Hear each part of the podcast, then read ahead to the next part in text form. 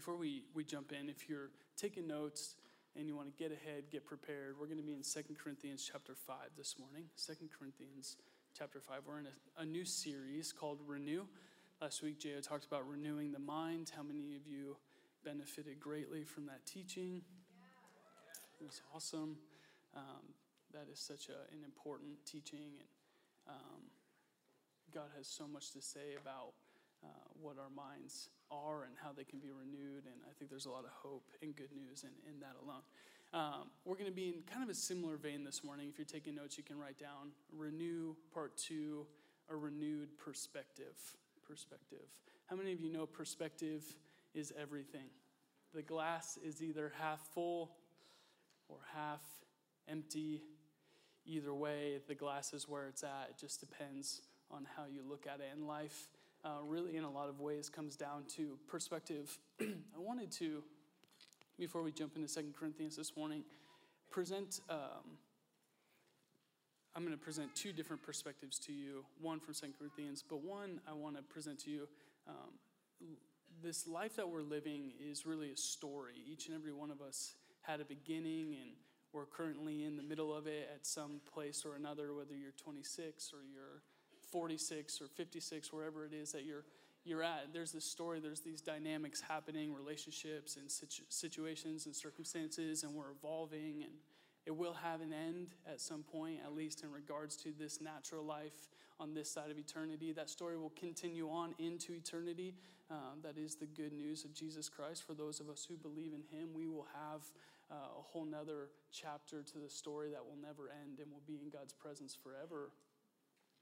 And that really is um, the greater narrative. And I want to make point of this. It's really important. We live in a, a culture and a society that um, is in, in a unique place, especially as Americans, where the story that we're very consumed with is often our own. It's a very individualized story. The story is trying to be written well right now. We're talking a lot about self help and self care, and it's a very ambitious story. And, and I don't think there's necessarily inherently anything wrong with that. Um, but I think as Jesus followers, we have to understand that the story that we're a part of is not our own individual story. There's this, what philosophers would call is a meta narrative, which is a, a grander story, a bigger story, one that's outside of any individual or sub community. And that is the story that God is telling and is writing. And I want to share this specifically with you this morning. How that story started is it started like this. In Genesis chapter 1, this story, this is very unique. Don't glaze over this when you're reading Genesis. It says that the earth was formless and void. And that God breathed into that formless and void reality and gave life to it and light to it and said it was good. That's really important for us to understand because the story that we're a part of, which is God's story, is the story of a God who takes things that are wild and chaotic, formless, with formless, without void. The Hebrew mind, when they would have read that, they would have really seen this kind of wild, chaotic wilderness and desert. I was in the desert this week. I was in Joshua Tree, and I was just, as we were driving, I was just looking out at Joshua Tree and thinking to myself, that place is wild and chaotic. There's this sense of fear about it, like it's dangerous, it's barren. And I was reminded that the God that I believe in and we believe in, and the God who's telling a greater story, the one that we get the privilege of being a part of, is the God who takes wild and barren, formless places and breathes life into them. The other narrative that we're tempted to believe is the one that says the grass is greener on the other side.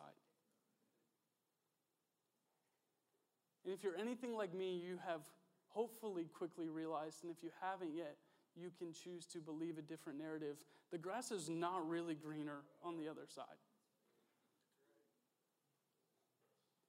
But the narrative that we've been, we've been given is that we have a God who takes what's dry and broken and wild and chaotic and breathes into that and waters that.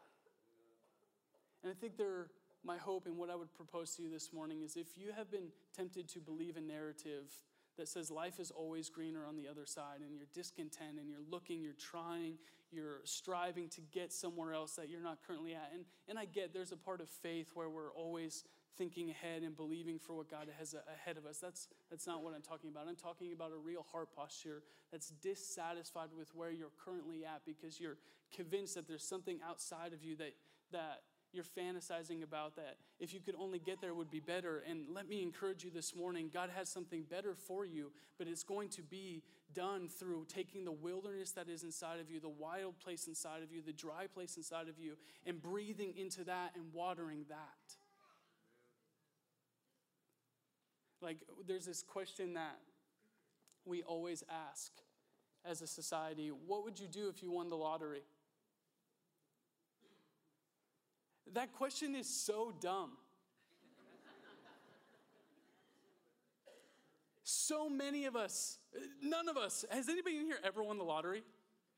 Don't raise your hand. You're either secretly really rich or you once were and now you're poor again, like 50% of the people who do. Why? Because the grass is not really greener on the other side. But we always ask, what would you do if someone gave you a million dollars? But it's kind of a silly question because that reality is not actually real. Like, that's never going to happen, yet we always fantasize about it. But what is real is that the God of the universe gave us his Holy Spirit.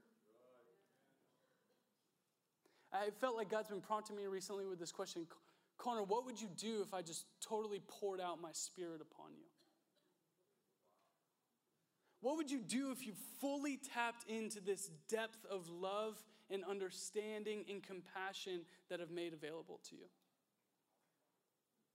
I actually have access to that. Because the narrative that we believe, the story that we're a part of, is the God who sees wild, chaotic, dry, barren places that each and every one of us have in our souls and he pours and breathes life into those places. Which story do you believe today? Like, I think that should be foundational inside of us. Are we people who are always looking at the grass on the other side, thinking it's greener than it really is? Or are we people who say, My God is the God who takes formless and void things and shapes them and brings order and structure and life and beauty to them? Okay, Second Corinthians chapter 5. Don't go there yet. Well, you can go there, but I'm going to propose a question to you first. Landon, you're doing a great job, buddy. Love you. In light of me bringing up the whole lottery thing, I'm going to bring up another question to you that's worth considering, but not really real. If I were to come to you today and say, I'll give you a brand new car. It's already been paid for. Fluent Giants are laughing. It's already it's already been paid for. It's the perfect car for you. You actually you can pick whatever car you want. Some of you, you know, you're you're retired, you don't have kids anymore. A Mustang convertible would be a better fit for you. Other like the Milligans, other people you got like 20 kids, a van, a 20 passenger van would be no, just kidding. You're like if I came and gave Beth a Mustang, you'd probably be super excited, but it wouldn't be super functional. It's like, you know, you can't fit all the kids in the Mustang. Maybe you can pack some of them in the trunk, but it's Idaho, you know, we can do stuff like that. It's not illegal. But if I came and I and I offered you a new car,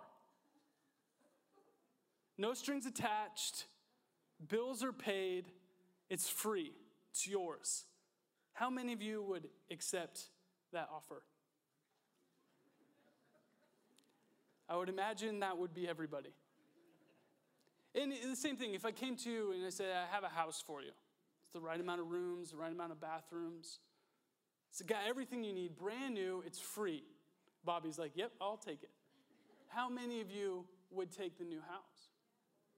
Absolutely. It's like, duh, who wouldn't? And the reason why I bring that up is because I think sometimes we often wonder to ourselves, only if I could have this thing that I don't have, if I could have this new stuff, and, and not just new for the sake of, most of us are not necessarily vain people who need all this luxury and we find value in that. Most of us just want something that's new, that's fresh, that can fully cater to everything that we need and, and can give us a really, really good life, that can give us comfort and safety and provision, and we want to have that type of security. But if we're all being honest, that's not often our reality. Really quickly, because all of us in this room are pretty much above the age of 10, what we've come to know is that life can get really tired and really old and really run down and really used and really abused really, really quickly. And there's this tension inside of us because we want the new. We want the shiny, we want the comfortable, we want the lush, we want the plush, we want safety, we want security, we want comfort. But often our external circumstances and our situations and even the internal reality inside of us is conflicted because we don't feel that way. Have you ever been there before? Where you feel like life is, is tired, life is old, it begins to manifest itself in apathy and depression and anxiety and hopelessness, whatever it might be. And there's this, this discontent inside of us where we don't know what to do. Sometimes we often come to the end of our rope because our heart is yearning for something new, it's yearning for something fresh, but everything feels really old. Well, I have good news for you this morning. In 2 Corinthians chapter 5, the Apostle Paul writes to the church in Corinth, and he speaks to us today that for those of us who are in Christ, who have put our faith in Jesus, we are new creations. The old is gone, and the new has come. How many of you believe that this morning?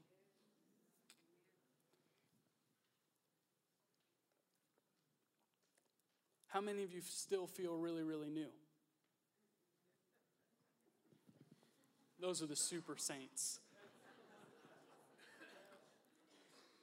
How many of you, if you'd be willing to, and if you don't raise your hand, that doesn't mean that you're not answering yes, but how many of you would be willing to say, Connor, I have put my faith in Jesus, but I don't feel really new?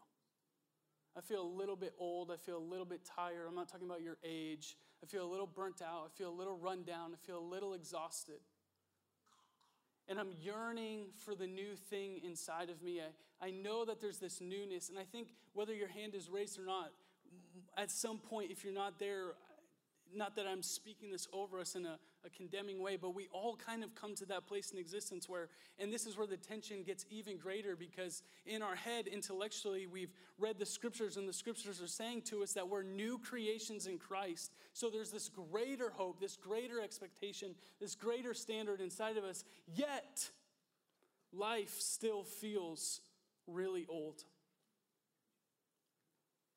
Like, if you look at the history of some of the revival movements, some of the criticisms of the revival movements in our country is that many people showed out to these, um, well, what were they called? Crusades. And they responded with a hand raised to an invitation to follow Jesus, to be new creations in Christ. But then a lot of people wanted to follow up and see what actually happened in those people's lives after they made that response. And many of those people fell away from the faith and never actually had true transformation in their life. And I think the reason for that is because sometimes there's this cognitive dissonance, this disconnect in our brain and our heart, where we know that we're new creations. We want to be new people in Jesus. We want a fresh start. We believe that Jesus has offered us to that. Yet a lot of our life still feels really, really old, and we don't know what to do with that tension. We don't know how to understand it, so we re- return back to the old. What I want to do this morning as we go through Second Corinthians is give you a renewed, refreshed understanding on what it means to be new. You ready? Here we go. First thing, let me let's read it. Let's do that. Let's actually read the scriptures. Good idea, Connor. Here we go. 2 Corinthians 5, verses 16 through 17. This is in the ESV. it says, From now on, therefore, we regard no one according to the flesh. Even though we were once regarded Christ according to the flesh, we regard him thus no longer. Therefore, if anyone is in Christ, he or she is a new creation. The old has passed away. Behold, the new has come. Will you put it up in the message?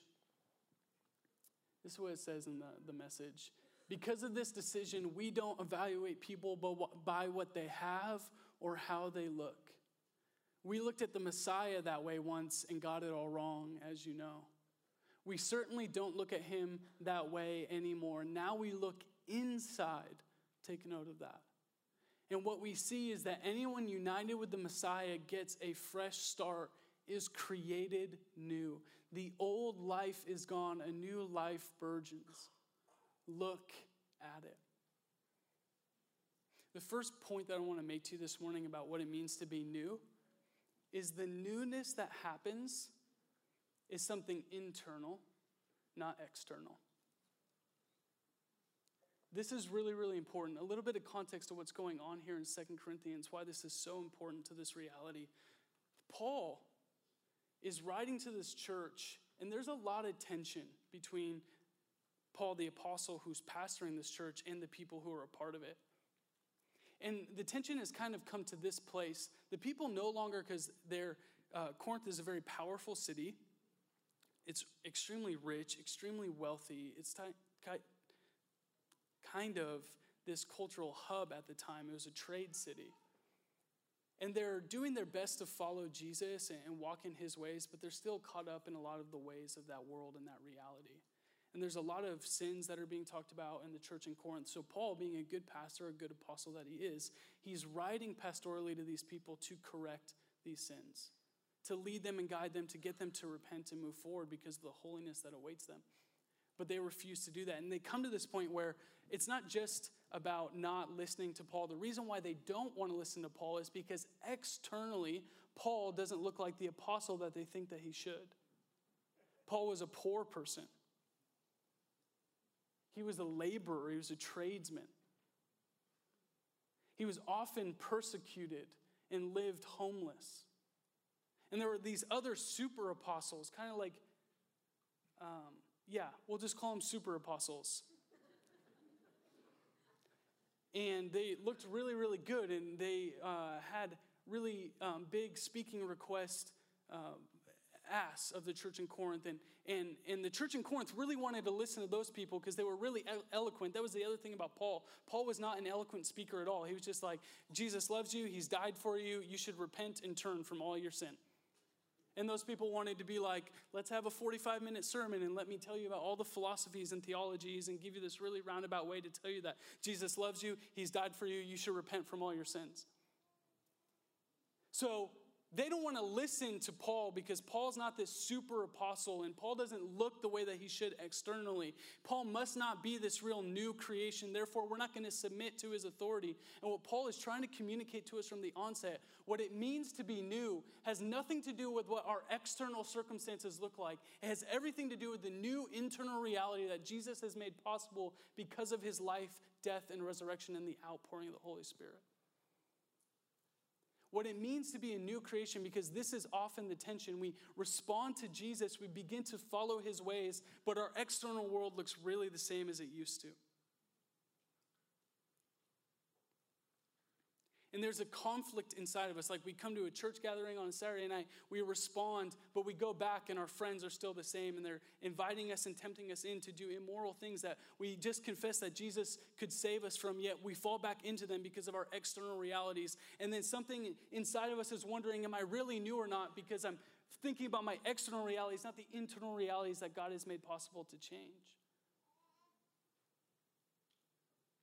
And we have to understand that because, friends, as much as God can actually physically change an external reality on this side of eternity, and we believe that He does that, the miracle of salvation is not something that happens externally, but something that happens internally in our hearts.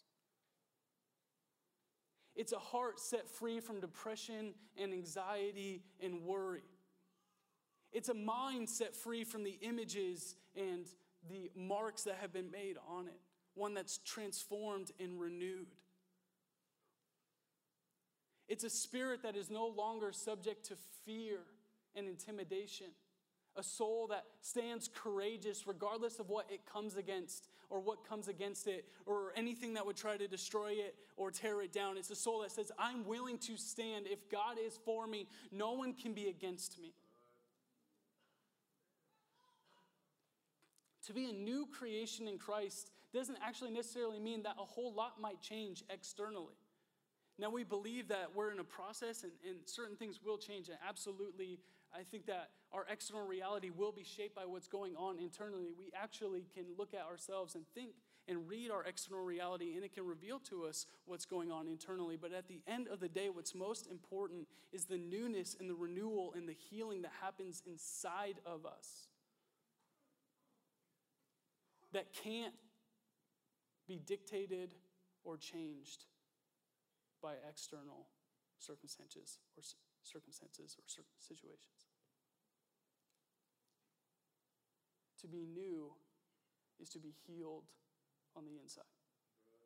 Is that enough for you? We have to ask this question because we listen to Paul, the one who wrote, Those who are in Christ are new creations we have to know that this was written by a man, again, who was once a man of great stature, great religious authority. He was a Pharisee. He actually had the scriptures memorized. He had great wealth. He had great social status.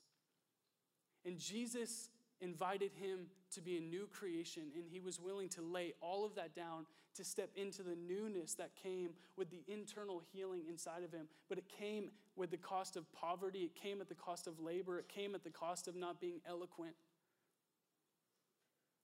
Are we willing to be new creations? Are we willing to cultivate and, and, be obedient to the internal healing that God is doing in our life, even if it, it comes with a lack of change externally?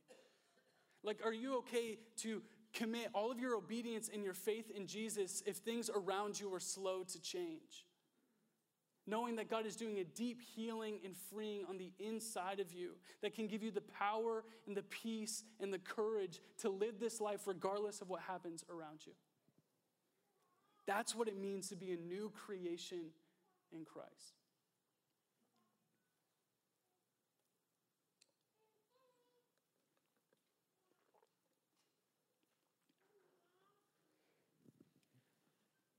This is the last kind of main thing that I, w- I want to present to you.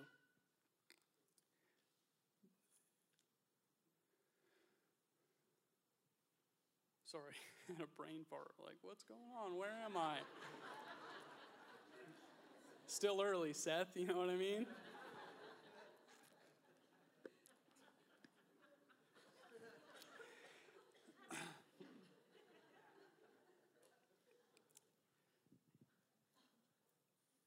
This is going to be like kind of 30,000 feet, but also ground level. What I've learned about what I'm learning about what it means to be a new creation is that foundationally it's understanding that something new is inside me internally.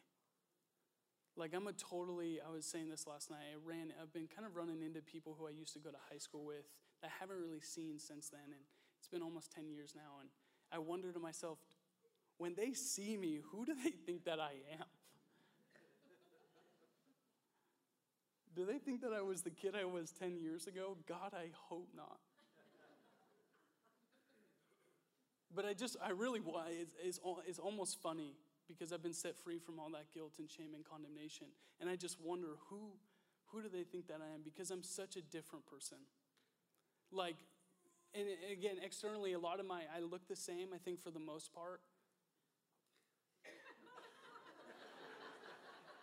you know, I, seriously, a lot hasn't changed externally.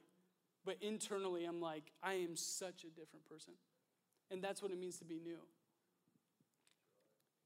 And that process, because it is a process of being a new creation, what I'm learning more than anything about it, what it means to be new. And, and I hope you catch this, this this morning. This is what I think I really have to offer you. What it means to be a new creation in Christ is to be one who comes to Jesus and says, God, I, I don't know anything about what it means to be alive and human. Not in a, a hyper dramatic way where you're literally like, I don't know anything, because obviously that's not true. But we submit ourselves to Jesus. And we say, I, I don't know what it means to love. I don't know what it means to be a friend. I don't, I don't know what it means to be human. Will you teach me all over again? Think about it this way. If I came to you today and I said, I'm offering you, again, another hypothetical offer. This is not real, this won't happen, but run with me. I said, I'll give you a new chance at a fresh life. I have a plane ticket, one way ticket to a foreign country. You have a new passport, you have a new identity, and you're related to the king of that country. So you have great wealth, you have, you have great resources, you have great opportunity. You can leave everything that you used to know behind you, and you can go to this place and you can have a fresh start. Many of you, now again, obviously this is hypothetical, but you might take that opportunity because there's something inside of us that truly wants something new and fresh. But the caveat is this that new place is truly new. There's a new language, there's a new culture, there's a new type of people, there's a new king and a new ruler. Now, if you get there and you have this new fresh start, but you, you approach this new place and you approach this new existence with your old understanding of what it means to be human, you'll grow really frustrated really quickly. Like, have you ever gone to a foreign country without knowing the language? How fun was that? Now, that's a part of going to a foreign place. If you were willing to learn the language, it actually would be this really beautiful, wild adventure that is really hard at first, but again becomes super fun, and, and you become one of the people. And you would learn have you ever, when you first got to that country, you ate a local native food? You didn't go to like the Americanized restaurants, but you went to a local place? How did that sit inside of you? Maybe not so well. It's because it's foreign. But if you were to remain in that country and you were to commit to the food and the culture and the cuisine of the people, your body would naturally change and it would become, a, it would adapt to those foods and, and waters and, and things like that, and no longer would have the same effect on you.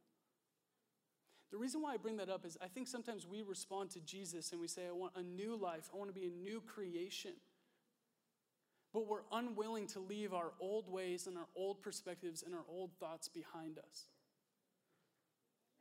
and we step into the kingdom of God. We step into this new existence that He offers us with our old thoughts and our old intentions and our old things that we're holding on to, and we grow really, really frustrated because we were not willing to learn a new language and a new culture and a new way of life. Are you willing to learn anything and everything that God would teach you new about what it means to be human, to be fully alive? And are you willing to truly leave all the old things behind you? I've come to this place and I'm only 26 years old. I have a lot to learn. But I've literally come to this place, and every single day, as long as I'm consciously aware of it, what I'm trying to do is say, God, and this again is going to be extreme, bear with me here. God, I know nothing. Like, I want to come to this place of true humility where I come before the Lord with no predispositions, no biases, and I'm human. I have some of that. It's hard to get rid of all of it. But I just, at a foundational level, just humble myself before God in my marriage and I say, God, I don't know what it means to love a woman. All the men said, Amen. but you do. I need you to teach me what it means to love again. I'm willing to leave behind me everything that I once learned about what it means to love a woman, things that are debanked and have no real substance to them and no real power or real love in them. They're really shallow and really selfish. I'm willing to leave all of that behind me and actually step into this really vulnerable, kind of alone place where things feel really, really out of control, but I know that you're with me and I know that you'll lead me and teach me and guide me. I'm willing to step into that place because I'm leaving the old behind me. Will you teach me and show me what it means to love and be alive? Like maybe you're in this place today. Maybe you're a single person. We always talk about married people. Let's talk about singleness for a minute. Singleness is, and I'm, I'm a married person, so take it for what it's worth. Singleness is not a burden, it's not a curse. Our Savior was single. Now, granted, I understand he has certain things that he had to accomplish because he was the Messiah and, and all that, but he, he was single. It's possible to be single and to be holy and to be fully satisfied in Jesus. Now, our old ways and the ways of the world tells us, even sometimes the ways of the church, tells us that that's a lesser way of living. Are we willing to lay that behind us and to come before Jesus and say, Lord, show me what it means to be single and satisfied? Maybe you are married and your marriage has been on the rocks for years or for a really long time, whatever it may be, are you willing to come before God and say, I'm willing literally to lay behind me all the old things? Now, it doesn't mean that we throw everything away because maybe you've gone through years of great counseling. You should probably hold on to the things that are of God. But just in general, are we willing to put ourselves before God in a very humble way and say, Lord, teach me? Show me all over again. I'm willing to fully submit all of what I think and all of my pride before you because I know that you want to show me this new way, this fresh way of existence, one that uh, where I'm fully alive and fully human and fully satisfied and able to step into all that you have for me that's totally different than the old world. How many of you in here would consider yourself a disciple of Jesus? Do you know what that word disciple actually means? It means to be a learner. I came to this realization pretty recently, kind of a painful revelation, where I felt like the prompting of God inside of me was Connor, you're much more of a knower than you are a learner. You think you know everything, which some of you are like, you're 26. You know nothing. I know.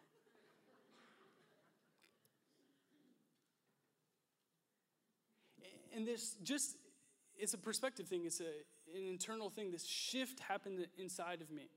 It seems kind of subtle, might not be super profound, but it was the shift inside of me that said, You're right, God, because you're God.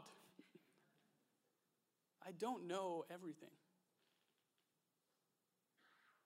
I'm doing my best to know as much as I can. I'm doing my best to learn. I'm doing I'm committed to the process, but I never want to come to this place where I think I've arrived and I know everything about something.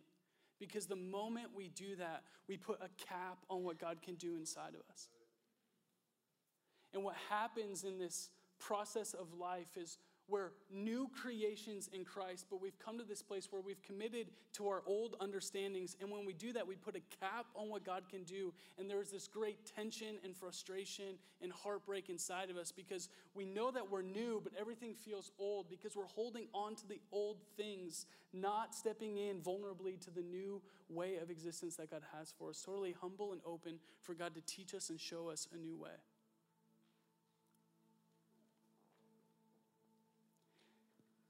Through the narrative of scriptures, we see this human tendency. The reason why we do that is because there's this initial thing when we go into a new place. Again, it feels really vulnerable, it's really uncomfortable, it's really foreign. It was exciting in the anticipation of it, even on upon arrival. It's, it's exciting and it's new, but but when you don't know the language and you don't know the culture and you don't have community, it can seem really foreign.